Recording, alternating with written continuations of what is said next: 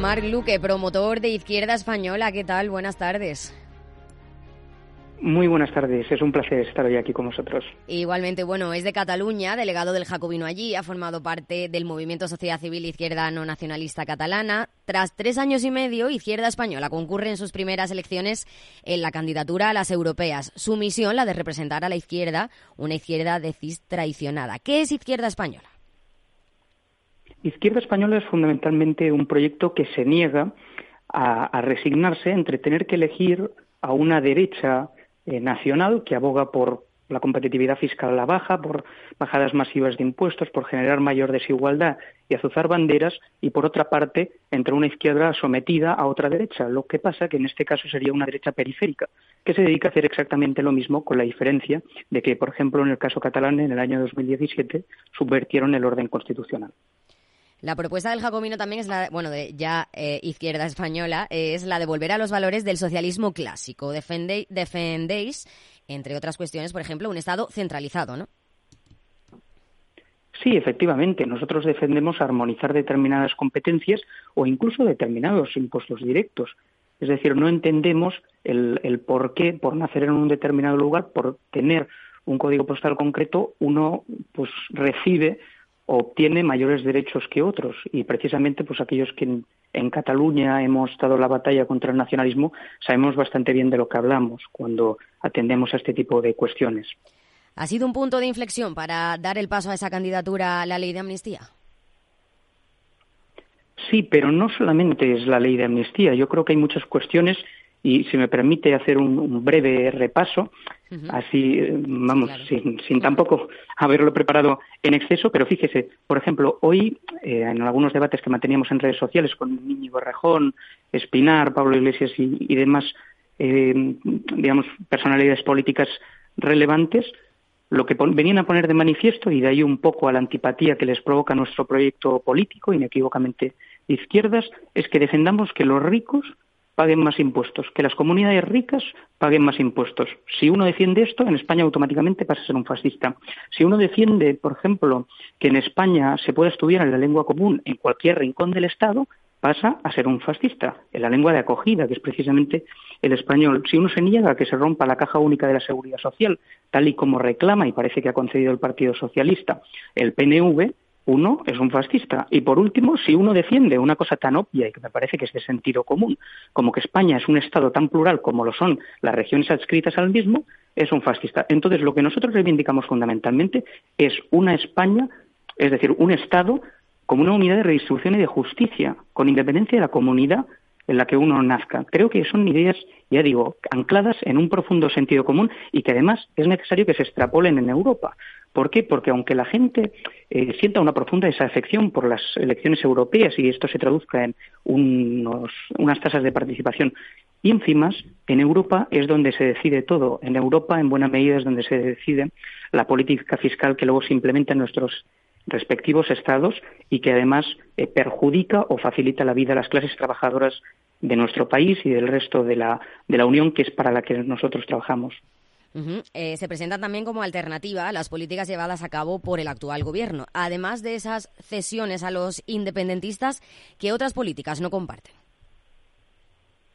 Nosotros, sobre todo, lo que, eh, digamos, queremos poner de manifiesto desde Izquierda Española es el trato a los ciudadanos como adultos. Es decir, no puede ser que el Gobierno esté todo el rato eh, promocionando cifras de creación de empleo, de mejoras del estado del bienestar y que luego estas no se traduzcan en, las clases populares. No puede ser que la cesta de la compra cada día esté más cara. No puede ser precisamente que determinados eh, sujetos, por el simple hecho de ser políticos, tengan impunidad ante el ordenamiento legal vigente. yo ya digo, son cuestiones sumamente importantes que se han ido sumando una detrás de la otra y que no estamos dispuestos a ceder. Es decir, la gobernabilidad del Estado tiene líneas rojas y hay determinadas cuestiones absolutamente inadmisibles, como lo son estas a nuestro juicio. Y bueno, se presentan a las europeas, pero a la vez son críticos con la Unión Europea. Sí, nosotros, entre unas de nuestras referencias intelectuales, también podríamos hablar de, Félix Ovejero o el, propio em, Juan Francisco Martín Seco, precisamente economista de cabecera de Julio Anguita, nos definimos como críticos eh, con el estado, digamos, de las cosas dentro de lo que es la, Unión Europea, pero no euroescépticos. Es decir, nosotros sí reivindicamos una unidad supranacional, pero, por supuesto, que trate de ahondar en materias tales como la justicia, la redistribución y la solidaridad. Eh, creo que son banderas que en estos momentos ha dejado la Unión Europea al margen y que urge de nuevo parar esta derechización de una organización a su vez tan importante y de la que dependen tantos ciudadanos, ya no solamente de nuestro Estado, sino fuera de él. Y bueno, necesitan unos 300.000 votos para lograr un eurodiputado. No sé qué expectativas tienen. Hay quienes dicen que con más partidos de izquierda se perjudica y fomenta la fragmentación, pero tenemos el ejemplo de las elecciones europeas de 2014 que permitieron a Podemos impulsarse y sacudir el tablero político. No sé si tienen estas expectativas. Nosotros, evidentemente, abogamos por, ofrecer una alternativa y ofrecemos una alternativa en tanto en cuanto no determinamos que Izquierda Española sea un capricho político de unos pocos, sino que precisamente es la necesidad política de muchos, de muchos abandonados por el Partido Socialista, por Sumar y otras formaciones que se integraban supuestamente en la socialdemocracia y la izquierda transformadora, que se han abrazado completamente y le han bailado el agua a una de las peores ultraderechas que tenemos en este país, como son los nacionalistas. Y bueno, eso en Europa, pero si hay adelanto electoral, como dicen algunas voces en nuestro país, ¿podremos coger la papeleta de izquierda española? Nosotros esperamos que sí. Lo que pasa es que queremos eh, ser humildes, sobre todo, aunque ya llevemos más de tres años y medio de sosteniendo estas ideas, en estos momentos acabamos de surgir. Hay que ser prudentes, humildes, tanto en las declaraciones que vayamos efectuando a lo largo de este recorrido, esta ya suerte de pre-campaña, y queremos ir partido a partido. De momento nuestro horizonte electoral lo marcamos con las elecciones europeas y en adelante veremos qué ocurre. Pero por supuesto queremos ofrecer también una alternativa ya no solo a nivel supranacional sino también a nivel nacional. Bueno, claro, y si eso ocurre hay quienes se preguntan a qué bloque apoyarían. Es que fíjese, se está sacralizando mucho lo que son los pactos. Es decir, el pacto no es un fin en sí mismo. Es, básicamente necesario pactar para conseguir llegar al, al gobierno, ¿no?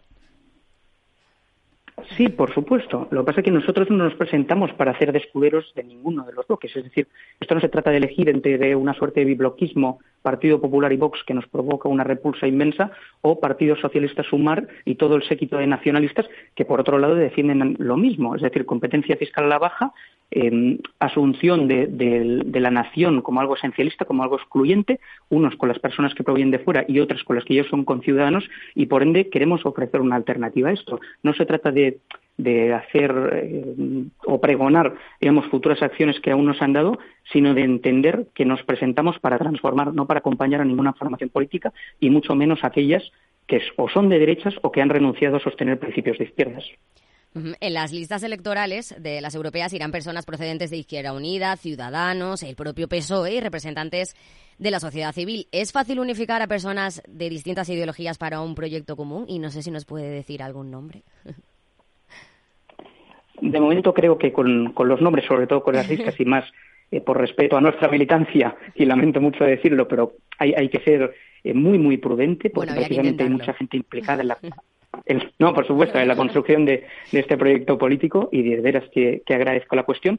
Y en relación con, lo que formulaba al inicio de, de, su pregunta, yo le diría que no es tan complejo porque realmente no estamos tan alejados. Es decir, nosotros lo que ofrecemos es un partido socialista sin ningún tipo de complejo y coherente con lo que es el socialismo democrático, con lo que han sido ideas de progreso que han generado que España hoy en día no se parezca tanto a aquella España catastrófica que, dejó la, dictadura. Por ende, eh, ya digo, aglutinarnos en torno a principios tan básicos como igualdad de oportunidades, paliar las desigualdades de origen, evitar eh, la impunidad para cualquier persona con independencia de su clase social e intentar limitar de, una vez por todas con una fiscalidad progresiva la brecha entre las rentas del capital y las rentas del trabajo, creo que son ideas, ya digo, que pueden aglutinar a muchísima gente con independencia de otras experiencias políticas que hayan podido tener algún o de la primera experiencia política que está teniendo mucha gente, pues estamos recibiendo una innumerable cantidad de, demandas para afiliarse a lo que es el, partido. Eh, insisto, no se trata tampoco de, mirar hacia el pasado, de ver o de pedir carnets y, lugares de procedencia, sino precisamente de observar cuáles son las ideas que defiende el proyecto y si precisamente las personas que acceden pues adhieren a las mismas o no. Y creo que en nuestro caso me atrevería a afirmar con mucha prudencia y, y humildad, pero con contundencia, de que sí, se da el caso de que se defienden unas ideas perfectamente compatibles con cualquier persona con una suerte de sentido común. Bueno, hablaba, antes de las redes sociales, ¿no? Que, en, bueno, pues como siempre hay críticas entre ellas. ¿Qué le diría a quienes dicen que es un nuevo UPyD? Pues yo lo primero a lo, que les emplazaría es que repasen toda la actividad que hemos llevado a cabo en el, en el Jacobino, que repasen en nuestros documentos ya publicados en, materia fiscal, que se dediquen a ver cuál es nuestra defensa o cuáles son las características principales de nuestra defensa de una nación eh, cívica, que repasen cuál es eh, nuestra relación con, la derecha, con el Partido Popular, con Ayuso particularmente en Madrid, con Vox o con otro tipo de, formaciones y que luego valoren, que no se dediquen a crear hombres de paja y por supuesto que sean honestos intelectualmente, porque los ciudadanos, a diferencia de buena parte de, las terminales mediáticas de este país no ven la política como algo simplista o como una política de parvularios, sino que la ven como adultos y creo que son lo suficientemente, que somos lo suficientemente maduros como para valorar con honestidad intelectual las diferentes ofertas electorales que van emergiendo. Bueno, y usted desde Cataluña ha vivido el conflicto político allí. ¿Tiene más derechos un ciudadano nacido allí en Cataluña que uno, por ejemplo, nacido en Andalucía? Claro, el, asunto no es eh, generalizarlo de este modo. Yo creo que el, enfoque sería otro, distinto. Es decir, fíjese la cuestión. Eh, un trabajador catalán debe tener los mismos derechos que un trabajador andaluz. El gran problema que tenemos en este país es que, por ejemplo, un trabajador andaluz no puede opositar al funcionariado público catalán sin que se le pida una lengua que no es la lengua del Estado, que no es la lengua común y que no es la lengua de acogida para la inmigración. Creo que son cuestiones que se tienen que ir. Lo que pasa es que no se puede inocular, como hacen, ya digo, algunos voceros de esta supuesta izquierda eh, postmoderna, el, sentimiento de que el catalán trabajador tiene más derechos que el, que el andaluz trabajador. Aquí no se trata de crear fragmentaciones precisamente que favorezcan a los grandes emporios económicos, sino de aunar a los mismos y entender que cuando se habla de igualdad no se puede establecer filtros identitarios que no se sostienen, por otro lado, empíricamente. Vamos a la actualidad, así para ir terminando. El Partido Popular ha propuesto hoy disolver las organizaciones que promuevan referendos ilegales o que declaren la independencia de una parte del territorio nacional. No sé qué le parece. Bueno, a mí lo que me parece es que más allá de, esta suerte de medidas que buscan un recorrido mediático del Partido Popular, deberían explicarnos al resto de conciudadanos qué acordaron exactamente o qué propusieron a una formación como Junts per Catalunya cuando negociaban la investidura de Feijóo.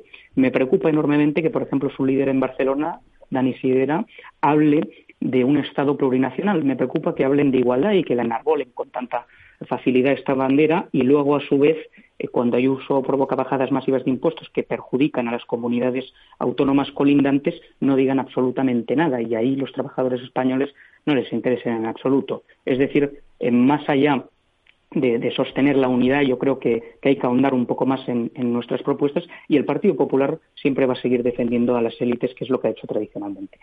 ¿Y cómo cree que hemos llegado hasta este momento político con tanta crispación, polémica, ahora lo del muñeco y demás? Pues francamente eh, lo desconozco. La, polarización en sí, es decir, discrepar, que también se ha sacralizado un poco, como decía con anterioridad, el, consenso, eh, no, sé exactamente cómo ha venido dada, pero me da la sensación que aupada por el bajo nivel que hay actualmente en la política española y, en cierta medida en buena parte de los voceros mediáticos de determinados partidos políticos. Eh, ya digo, cuando no se habla de los trabajadores, eh, la izquierda pierde los ejes materiales y la derecha se dedica pues a hablar de batallas culturales y de batallas identitarias, los que pierden son las familias vulnerables de este país. Creo que urge no solamente recoser España, sino precisamente hablar de, las cuestiones de que realmente importan a los ciudadanos y que realmente pueden tener trascendencia en la transformación de sus vidas, precisamente para que sea más fácil eh, la, convivencia. Y en fin, no, ya digo, no tengo una respuesta clara sobre esta cuestión. Imagino que en adelante, pues, los académicos podrán gestionarlo bastante mejor de lo que lo hago yo, pero sí tengo claro que ante el panorama actual hay que ofrecer una alternativa. Pues Marc Luque, promotor de Izquierda Española, muchas gracias por atendernos aquí en el balance. Muchísimas gracias a ustedes, ha sido un auténtico placer. Igualmente, buenas tardes.